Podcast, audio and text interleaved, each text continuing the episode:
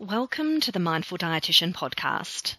I'm Fiona Sutherland, body inclusive non diet dietitian and yoga teacher from Melbourne, Australia, and director of The Mindful Dietitian. Please join me as I have important conversations with dietitians and health professionals from all over the world about getting brave and leaning into tough conversations as we cultivate a strong community of practitioners committed to body inclusive practice. We'll talk about mindfulness, we'll dig into diet culture, and we'll explore ways of bringing courageous and important topics into our professional spaces so we can more deeply understand our own experience and make our work more meaningful. Thank you for joining me.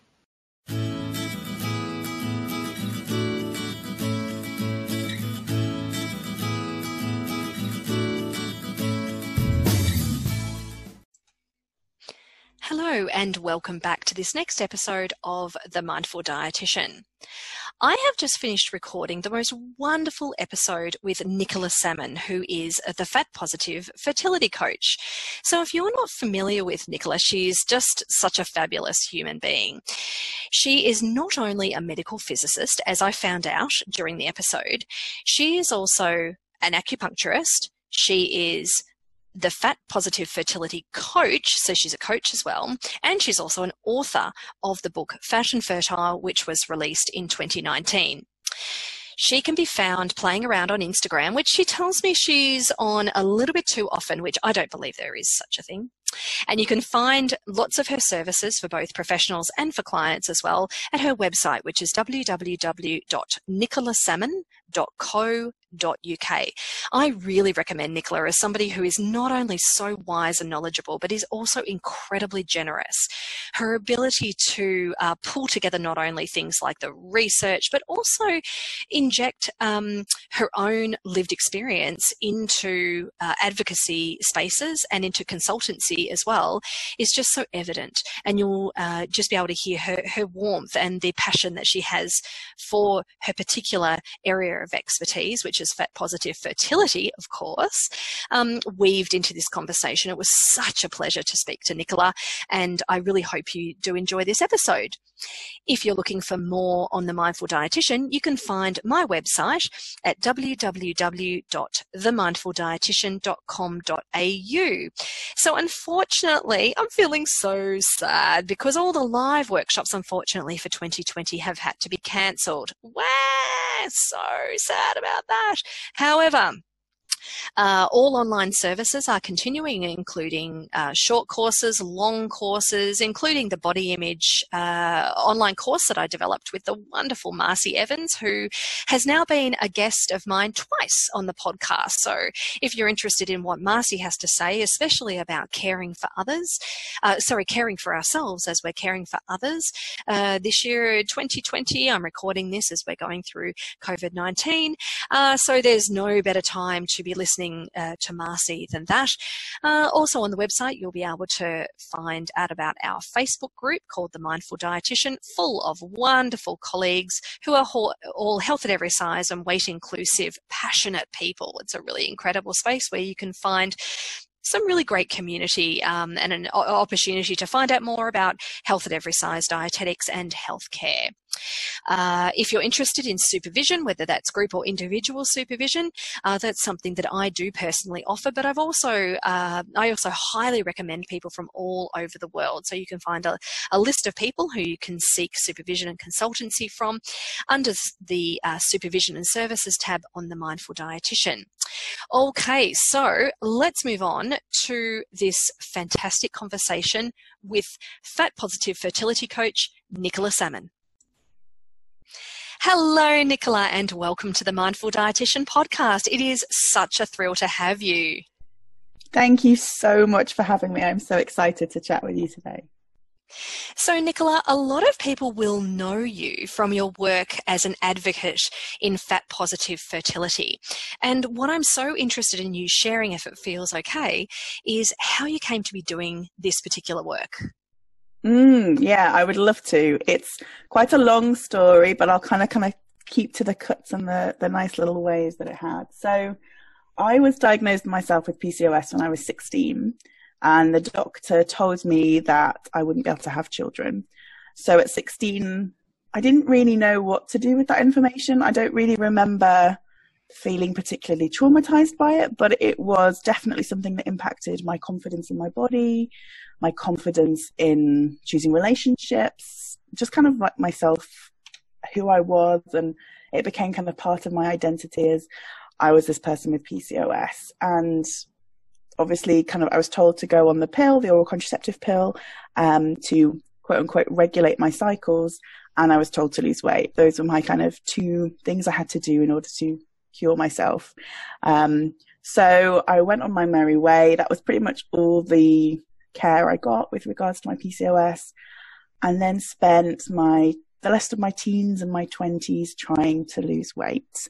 So that became who I was. You know, I was this person in a bigger body um, who was trying to lose weight, and I tried all the diets, you know, it's kind of a standard dieting, yo-yo dieting story of trying things, losing weight, gaining weight, kind of, and it, but it was consuming. It was all consuming. It's, you know, I spent all my energy, all my time, all my resources, all my money trying to reach this goal of changing my body shape and my body size. Um, in the meantime, I was on the pill, so I thought my periods had regulated. I didn't really know much about my reproductive system, bar kind of what I learned in high school. So I thought everything was great. I thought that was healthy. Um, and while I was doing this, I was kind of, I went to university, I got a job, I met my to be husband. Um, and then it was when I was in my first job that I was living in a kind of bit of a dodgy area of London. And I actually witnessed this guy get shot outside my flat, which was pretty traumatic. It was kind of like one of these incidents that you think you always read about and that you think will never happen to you. But you know, I was I was fine, but I was I suffered from post traumatic stress disorder. And it was that that led me to getting acupuncture for the very first time. So I tried acupuncture. I tried all this other stuff in the meantime. I tried therapy. I tried um, antidepressants, but nothing else was helping me. Um, so I just randomly, there was no rhyme or reason to it, tried acupuncture and it really helped me. And um, that's when I started training to be an acupuncturist. So that was kind of like a big kind of turning point in my life of like having never tried it before, wanting to train as an acupuncturist. And I did that for four years um, and also trained as a naturopath at the same time. And because of my own interest, you know, with my own self interest around my own PCOS and, and fertility and hormones and things like that, that's why I decided to specialize. And that was kind of my first business, as it were, in fertility. I became a fertility acupuncturist. And in the meantime, I'd got married. I was thinking about starting a family, but I was expecting it to be really hard because of what the doctor had told me. Um, and, you know, everything I'd read about fertility, everything I'd learned about fertility, they're like, you know, if you're in a bigger body, lose weight. That's the answer. You know, like you're going to struggle. You're going to find it difficult. But for me, for both my children who are four and six now, um, we conceived them both super easily.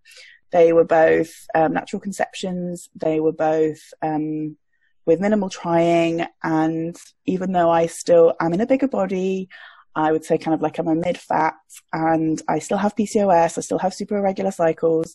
So that was kind of the first seed that was like, well, okay, if this happened for me, like why is this you know why why was it so easy for me? Why is it difficult for other people? And that's kind of what planted that seed.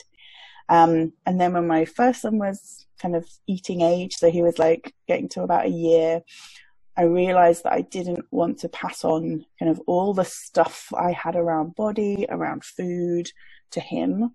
I really didn't want him to have problems with food and problems with like saying like, "Oh my god, I hate my body," and "Do I look fat?" And you know all this kind of internal dialogue that we have around our bodies. So that's when I made a promise to myself that I didn't want to diet anymore. That I didn't want to weigh myself anymore because I had a very problematic relationship with the scales. Um, and then there was this void. There was this like, okay, well, I'm not doing that anymore because I want to protect my children. But who am I now? Like, who am I without the weight loss, without the dieting, without the um, good fatty of you know like being someone who needs to is in a bigger body but is supposed to be doing things to make themselves smaller and it was then that i found the health at every size movement kind of intuitive eating um, i just found this whole other world on instagram of people who are actually happy with their bodies um, whatever size they are, whatever shape they are, and that actually like doing things to support their health, but it doesn't involve weight loss. And it just blew my mind. And I was like, this is incredible. So then I kind of like dived headfirst, found all these amazing people, yourself included. And I was just like, oh my God, this is amazing. But the more I read and the more I found out about it, the more I realized that the work I was doing with my fertility work, and by this point I'd become a fertility coach as well, so I trained in coaching. I was like, but it's so fat phobic. Like all the stuff around it's like all about dieting and about removing gluten and sugar and dairy. And I was like, this is so harmful. And then the whole rhetoric around weight loss, I just realized was complete BS. And there was like, there's no reason why these people cannot get pregnant. And, you know, I myself am a prime example of how you don't have to lose weight in order to get pregnant. And I was like, this is, this is crazy. I felt like I'd like stumbled into this different universe. And i was like oh my god like what do i do with this information? And i tried to find people to like learn from people like resources. And i was like there is nothing. Nobody is talking about this that i can find and i just could not find anything. And i was like okay well if nothing nobody else is talking about it then i guess i'm going to have to stand up and start figuring this out and figuring out how i can support these people. So yeah. So that is kind of a short long version but that's how i got here. Oh i love that. Thank you so much for sharing that nicola. You know i love the way you um, you know you uh, recounted so much of your experience, um, not only your lived experience, but then also your observations of what other people were experiencing too.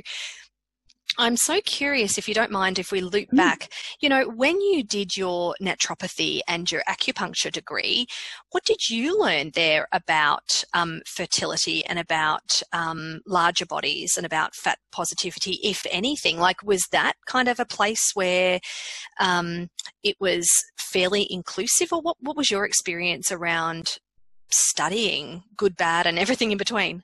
Mm, it was it was really interesting because it was almost it was very two sided. So there was one side um, that was very diet focused. So there were other people in my college who were training to be nutritionists. Um, and I am aware that a lot of them were suffering from eating disorders. So actually, one of my um, lecturers, who I then went to see to kind of get some support, um, was was was partaking in eating disorder behaviors during our oh. session, oh, no. which was really, really traumatic. Yeah. And I was just like, it kind of really like, yeah, messed, you know, like it kind of was like, oh my gosh, well, if she's doing that and she looks mm. like that, mm. then, you know, should I be doing, and it, yeah, mm. whole kind of crazy yeah. thoughts going on. Um, so there was this one side that was really quite problematic um, that I found, especially in the nutrition side of our training. Um, but then there were some, I can remember like key moments in my training when I realized that, you know, maybe food wasn't bad. So people talking about, you know, like, okay, well, you know, people introducing to me ideas like, well, you know, how you think about food is just as important as the food you're eating. Mm, and that, mm.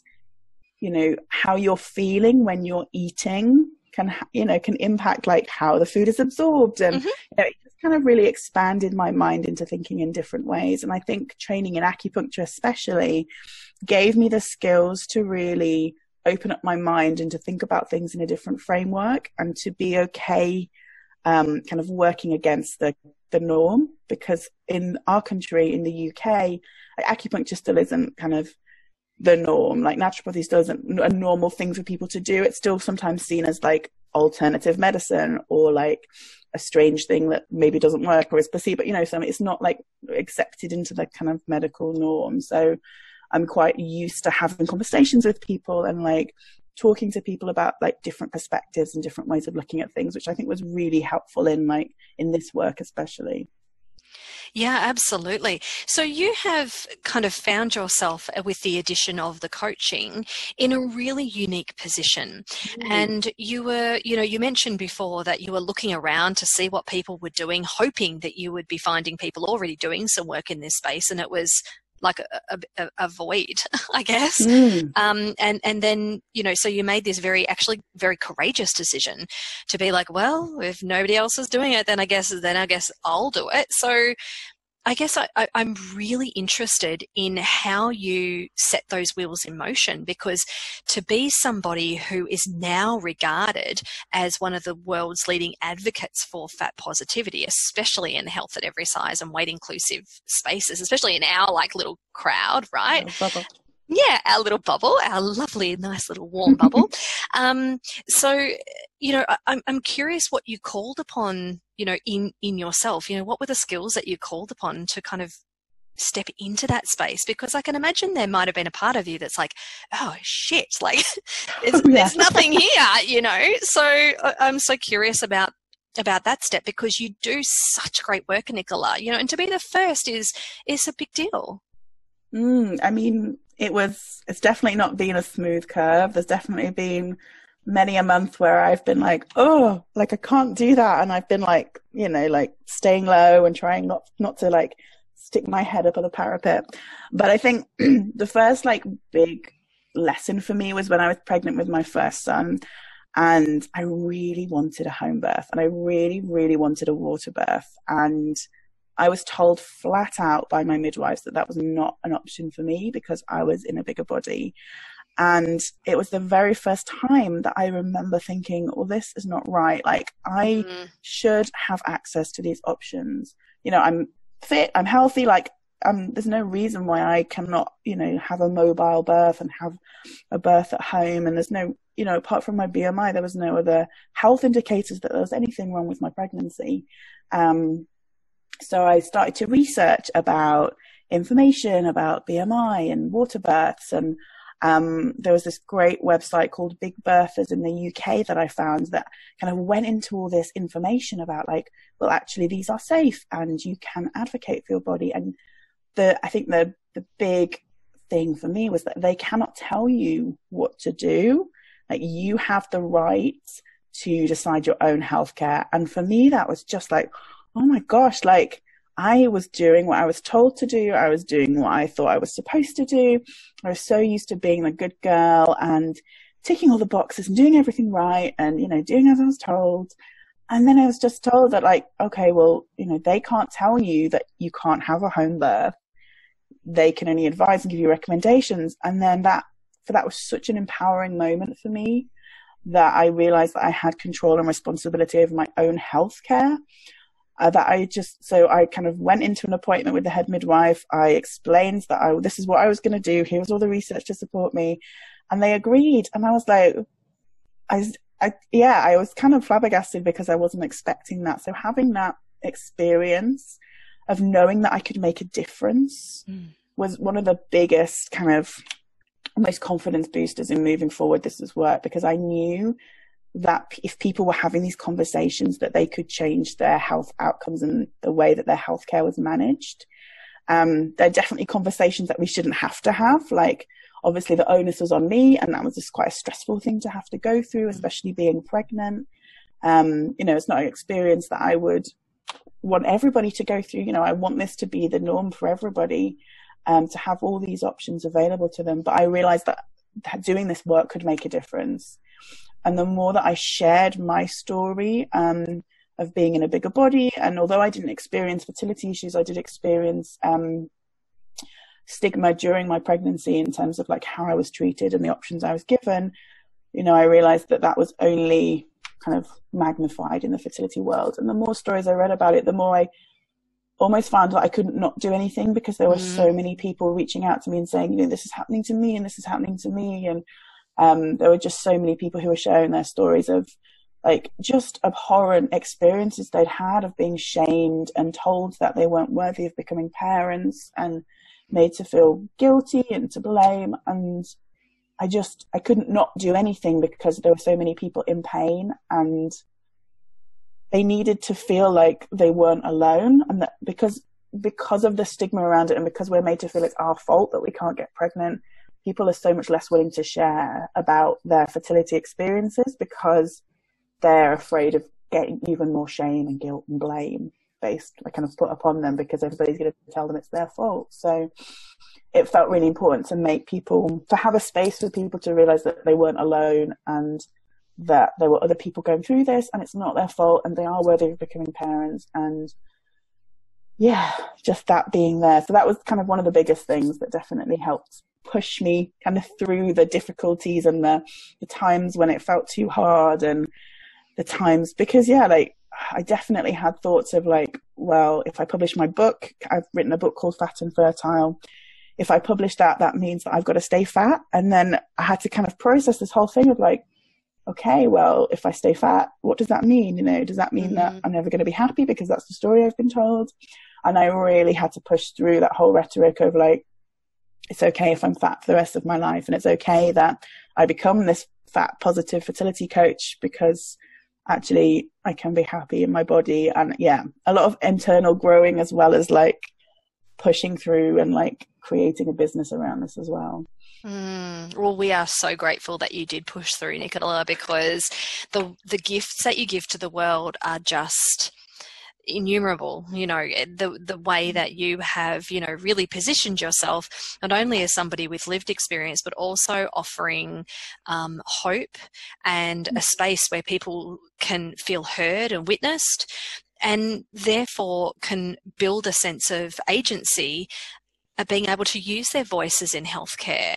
Um, you know, you mentioned about advocacy in healthcare and and how that is. Um, you know, the labour of that is very inequitably on the shoulders of the person uh, receiving healthcare, particularly for those in fat bodies, in larger bodies, um, you know, in bodies that that healthcare providers might be like, oh, this is a little bit tricky for, you know, in whatever way.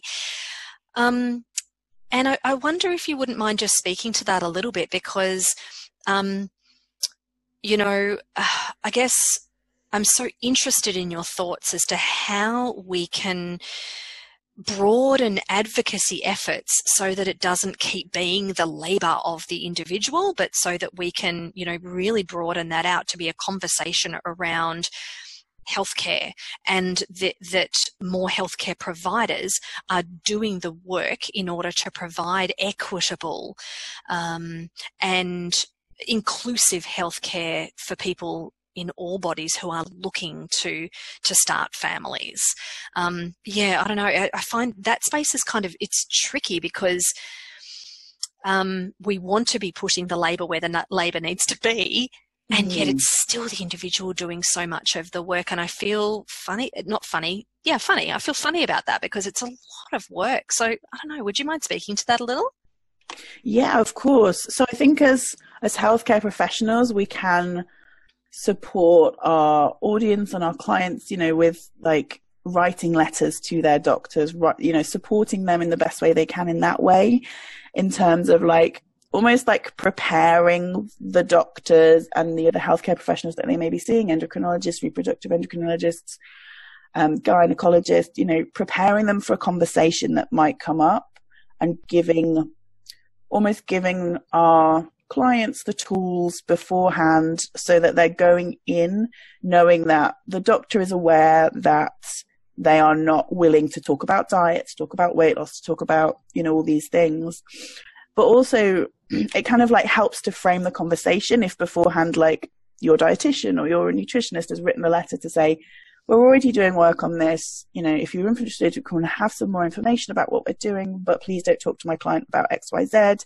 Um, because setting those boundaries can mean that the conversation that your client then has is much more productive because you can talk about the things that are going to have an impact, you know, like the health promoting behaviors that might be beneficial, um, that have evidence base behind them to support their fertility health. Um, without spending like the first 20 minutes of the appointment having to talk about, okay, well, I want you to lose weight. Well, weight loss doesn't work. Well, have you tried this diet? Multiple mm. diets don't, you know, having Around to have we go that again. conversation again. And I think although it's unfortunate, like if it was from a dietitian or somebody else that you're working with, obviously has more clout because you're a professional in this field. So I think any support that you can lend to any other professionals that they're seeing with regards to their fertility in terms of like letters, phone calls, emails, um, telephone calls, you know, anything that you can do to support them in that way is, it just takes a lot of that pressure off. And I think that first sentence, that first conversation about that is often the hardest. Bringing it up in the first place is the most difficult. So by taking that first step for your client, you're almost taking that initial like uphill battle bit off. And then once you've done that work for them, the, the rest of the conversation can often be a bit easier. Mm, I love how you explained that. Thank you so much. I think that is really um, you know, empowering for for mm. dietitians and other health professionals.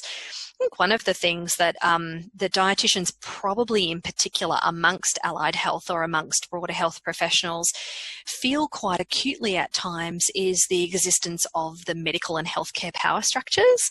Yes. So um, I'm sure you're aware, you know, of, of how things are kind of positioned, but in, even in allied health, like dietitians, we're kind of down the down the bottom rungs. Unfortunately, I've got no idea why we're down there.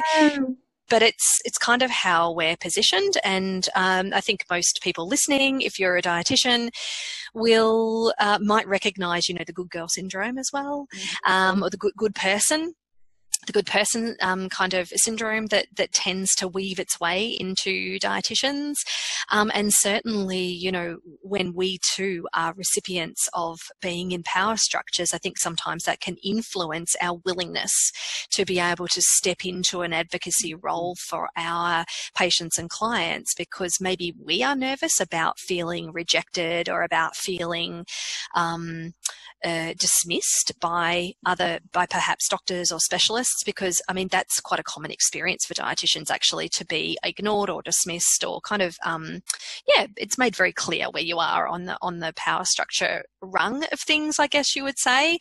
Um, but, you know, I really, really appreciate what you're saying, Nicola, in the sense that, well, even if that does happen, and particularly if the healthcare professional is um, the recipient of a, uh, of a lot of body privilege, that we can actually use our, you know, time, energy and resources for the good of our patients and clients. Mm-hmm. And look, if, um, if the specialist makes the decision to not pay attention or to not um, take what we have to offer on board, then we know that we've done the absolute best we can and we have offered ethical healthcare, which is at the end of the day, I mean, I don't, I don't know about everybody listening, but that's why I got into it was to, you know, try and make a contribution to the world in the most ethical way mm. I could. So, um, yeah, so I just wanted to mention that that I think sometimes because of the way we're positioned, sometimes we can get nervous too. I don't know. Do you kind of relate to that in some way? Oh yeah. I mean, as a yeah. coach, I think I probably yeah. even further than the dietitians, right? Like as an acupuncturist, as a naturopath, like I do not have much clout at all in the medical world. Mm-hmm. Um, and I actually have to find that sometimes I step back into like my old role. So before I became a fertility acupuncturist, I trained as a medical physicist. Bizarre, oh, very different. Really? Wow. I sometimes feel like I have to step back into those shoes of actually, you know, I've got a master's degree in medical physics and like almost trying to like like say you know i do have mm. some mm. scientific backgrounds and some evidence based you know research and data and you know it's hard and it, i don't want to have to do that but sometimes i feel like i ought to but yeah even if you are dismissed even if they ignore you no matter what their reaction to you as a healthcare professional you have opened that doorway to that conversation already and it is that very first conversation that is the hardest bit to do so many people will go into their into their appointments ready to have this conversation, and it's it's the wrong time. Like they don't mm. have the emotional energy to even start that conversation, and it will just be like, okay, we need to lose weight, and they'll just say okay, and then they'll leave the, the room mm. in tears. so like even starting that conversation, even if it feels like you haven't done any good and that they've rejected you and you feel like crap, and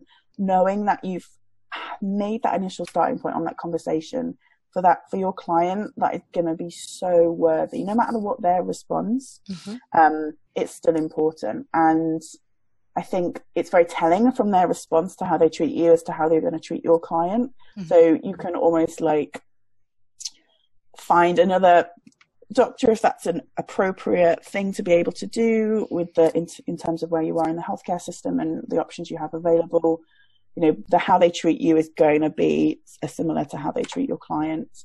Um, but also, yeah, I think it's just really important that you know by taking on some of that emotional load, um, for you're taking that on for your client, and it means that your client doesn't have to experience that. Um, so I feel that you know it's almost that you're kind of sharing the labor in terms yeah. of make, meaning that your client isn't going to have as much of a kind of shamed conversation with their um, healthcare professional that they might without that your help and assistance.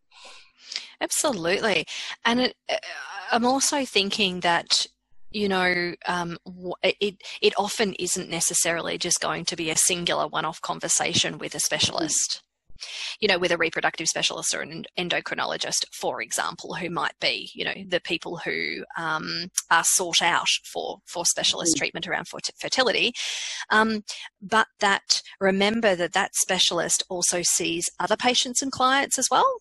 Yeah, and that it is absolutely possible that a letter, a conversation, particularly if there is some repeated contact with that specialist, that any kind of learnings or shifts in attitudes, beliefs, um, you know, the way that they're treating their, their patients and clients could, you know, that, that it could shift across their whole patient, patient group really, which is, I mean, honestly, that's probably what I would be hoping for is it's not just my client that is the recipient of um, more inclusive, you know, um, care, like ethical ethical care. It sounds mm. ridiculous just to be asking for ethical care, doesn't it? I mean, even when I say it, I'm like, oh my God, I'm not asking for much here.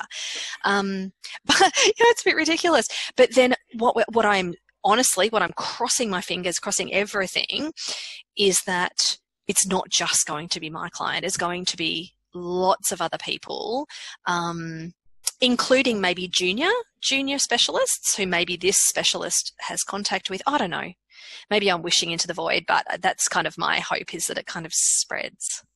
It's definitely planting a seed. Planting a seed. And even if they're not ready for that seed to grow, the seed is still there. And I feel that that they may reflect on that conversation in years to come or you know like you don't know when they're going to be ready for that because they're people too right and they mm. have invested as all of us have heavily in diet culture and heavily in this idea that thin people are healthy people that are going to be, you know, less impact on the healthcare system. So I feel that in order for them to like grow that seed and to begin to change how they view people, they have to accept the fact that they may have done harm in mm. the past. And that is a really hard thing to do. I know for me personally, it was a really hard thing to do because, you know, like previously I've given people advice that I would not ever in a million years say to people now, but um, some people need more time to be able to recognize that they might want to learn more about this, you know, health at every size, and they might want to accept that maybe weight loss isn't the best option for people. And,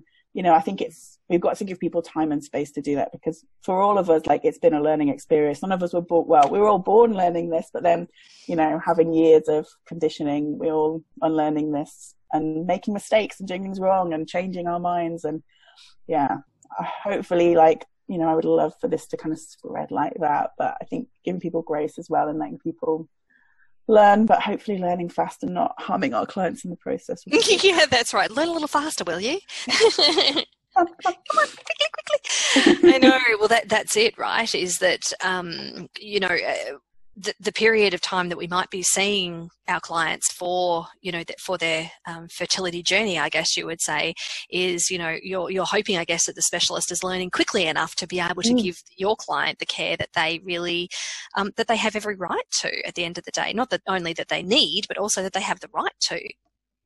And time matters. Like we know that, you oh, know, for yeah. people who mm-hmm. want to get pregnant, like the months that people are told to go and lose weight, you know, those months matter so much more than any potential impact that they could see from the research that shows that weight loss is important. Like the time that they spend doing that, we know that is way more important than anything else that they could be doing in terms of yeah, supporting their health with weight loss. So it's, yeah, time is important and getting these people on board and talking to them and having these conversations. Yeah, even if you think it's doing nothing, it's definitely planting that seed always.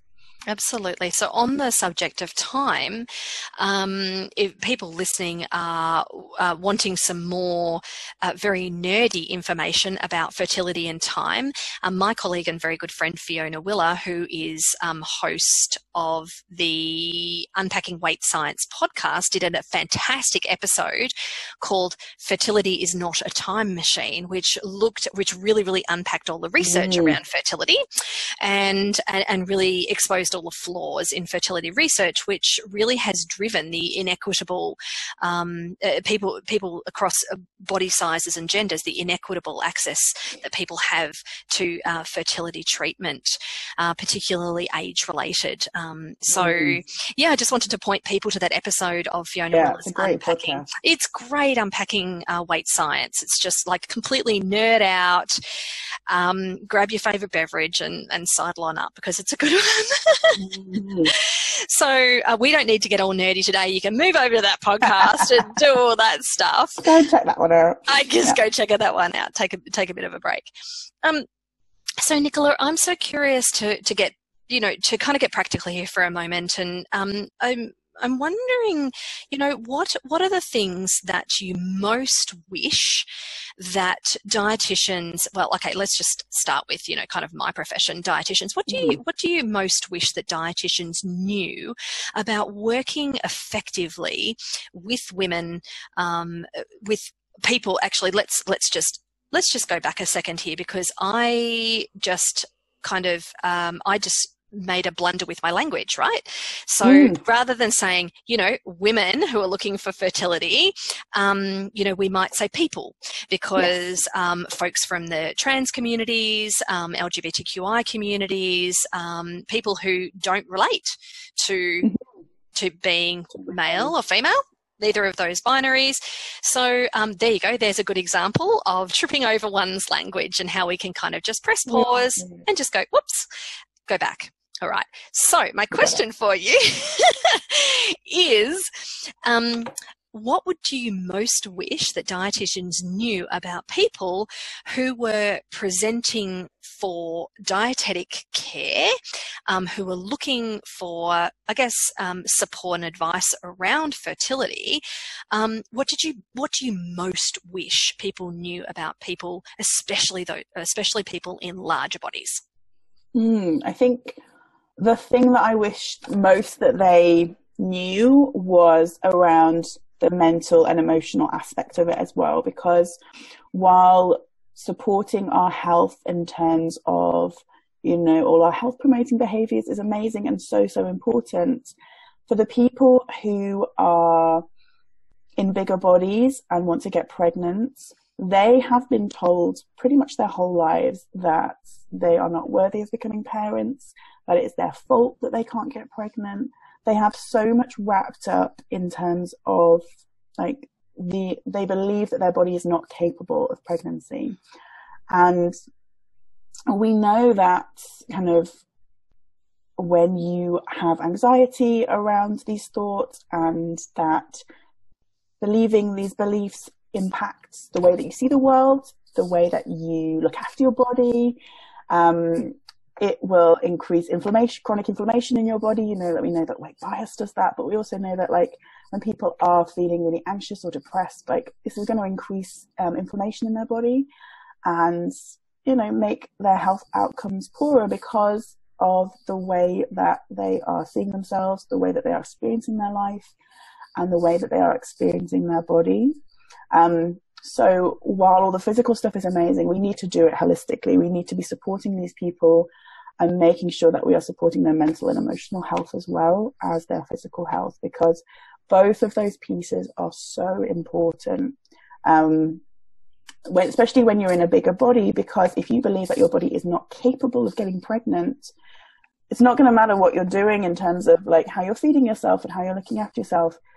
There is an essential piece missing, you know, like if you wholeheartedly believe that you're going to do everything within your power to sabotage your efforts because you believe that your body is not capable. So helping people look at those beliefs, helping people see where those beliefs came from and how they are impacting how they are looking after themselves and how they're showing up in the world and how they are supporting themselves and how they are getting support from other people, from relationships, from friends, family, colleagues, um, is a really big part of the puzzle. And I think, you know, all our healthcare should be from this holistic framework of looking at it from all angles.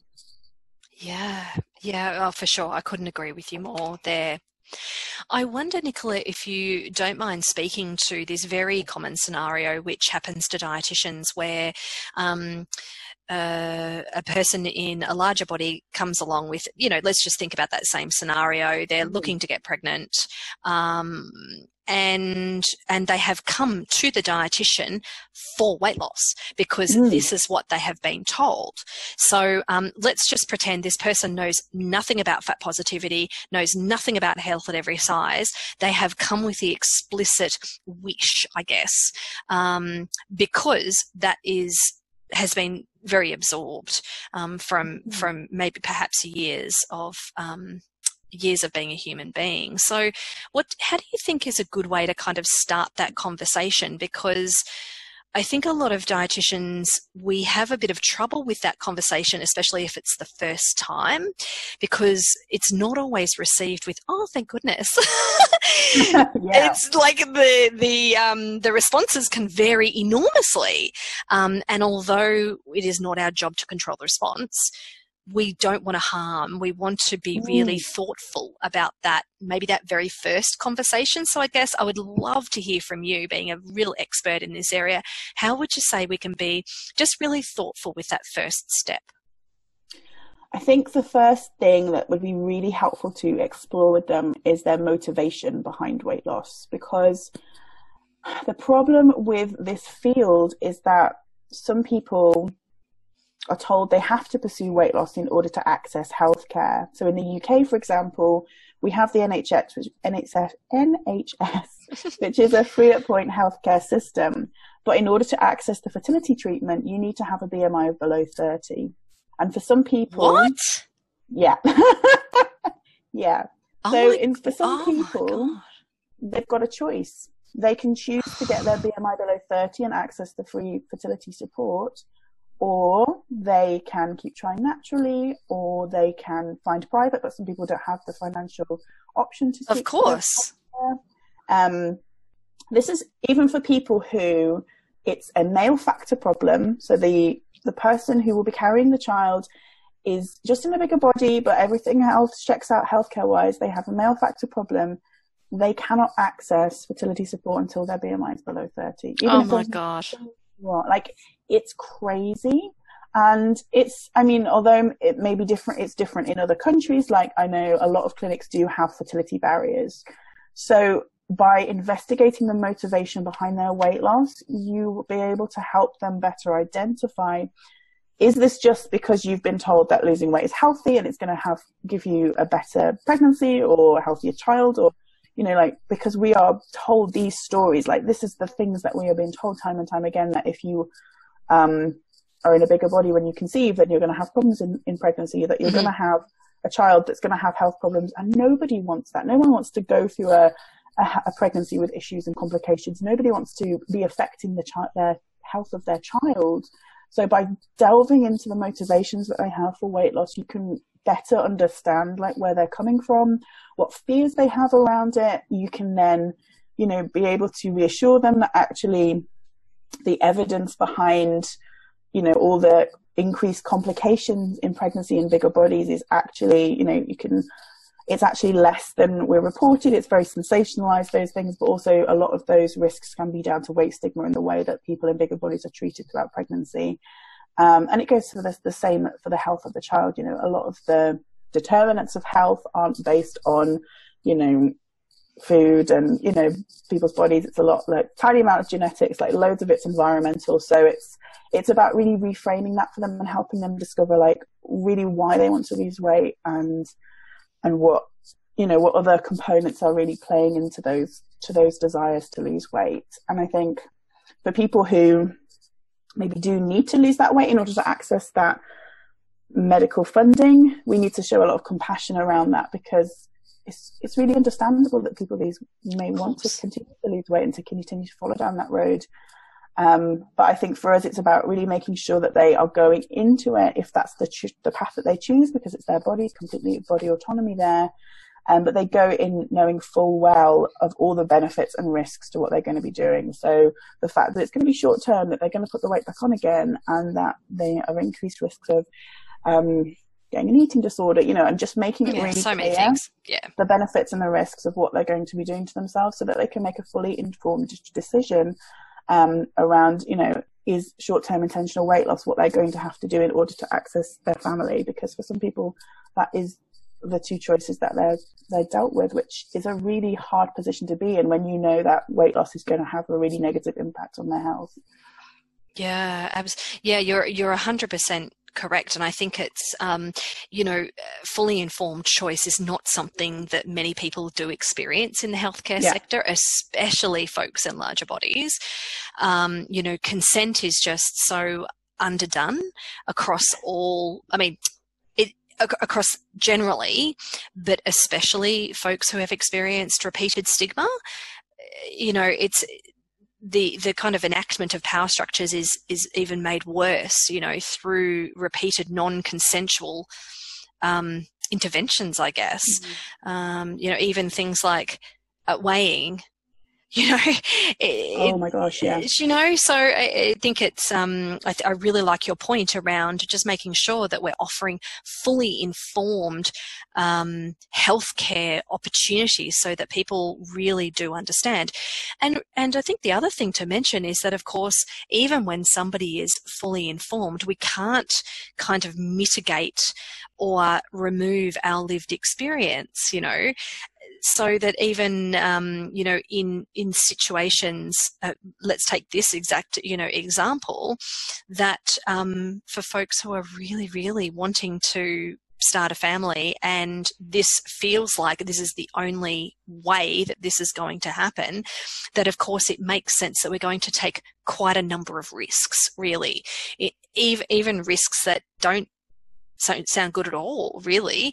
Or you know, there there are uh, you know I've had plenty of clients in this particular situation who have a history of an eating disorder, dreadful eating disorders, and yet they're essentially kind of being demanded of that they that, that they pull their eating disorder up from the grave again and start enacting those exact behaviours that made them so unwell, and it makes me really fucking angry if I'm honest. Oh yeah, You know, um, yeah.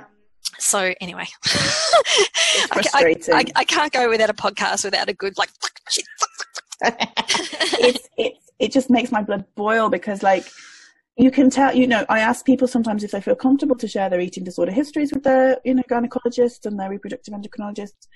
And they're like oh okay. They make a note of it on the form and then they can still continue to recommend this weight loss. And you know sometimes very high calorie you know very low calorie weight intervention. And i'm just like oh my gosh this is just the ah, yeah there are no words Mm, yeah, so it's not just um, folks in larger bodies who have never had eating disorders, who've got, you know, who, who've been just ensconced like thoroughly in, you know, into diet culture from young ages or even from, you know, adolescence or whatever.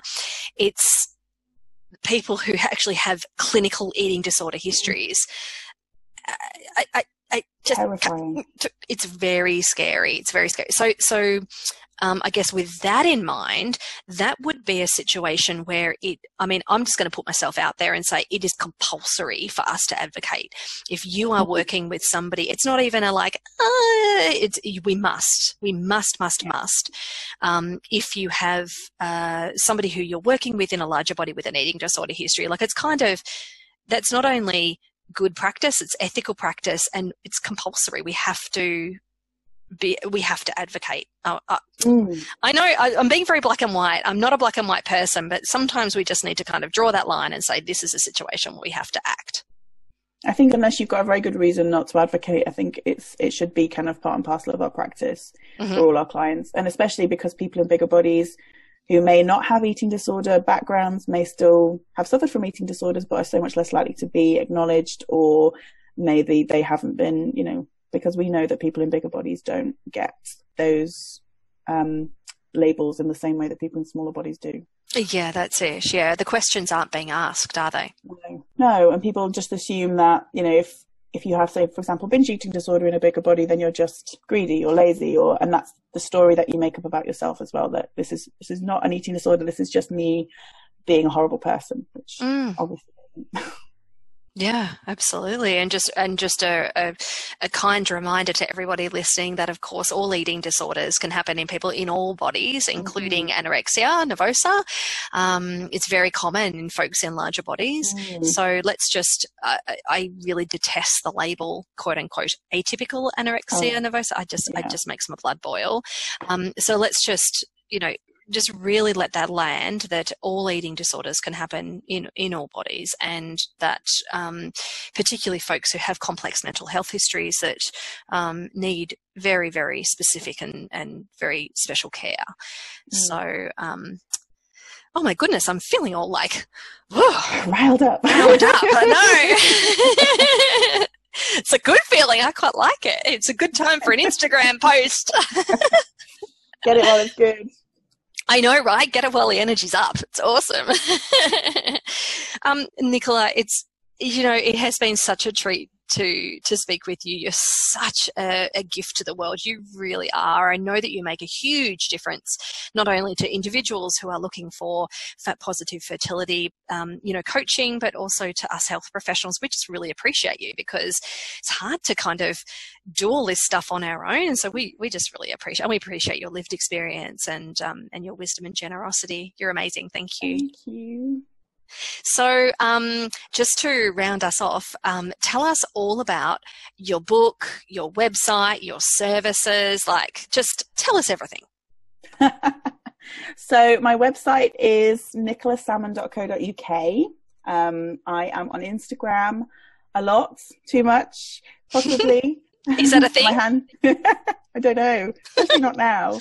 Um, so my handle is fat positive fertility. Um, I um, on there pretty much all the time. I'm so happy to answer any questions on there. And um, I have written a self published a book which was released last year called Fat and Fertile, which is kind of a mixture of my lived experience, my story, um, some coaching techniques for people, and some research. So it's kind of like a bit of a mixed bag of all the stuff that I could put together to support people through this. And um, so I offer one to one coaching at the moment. I'm doing some group coaching right now with COVID 19 going on, um, just to give people um, who aren't maybe in a financially stable position some access to some support.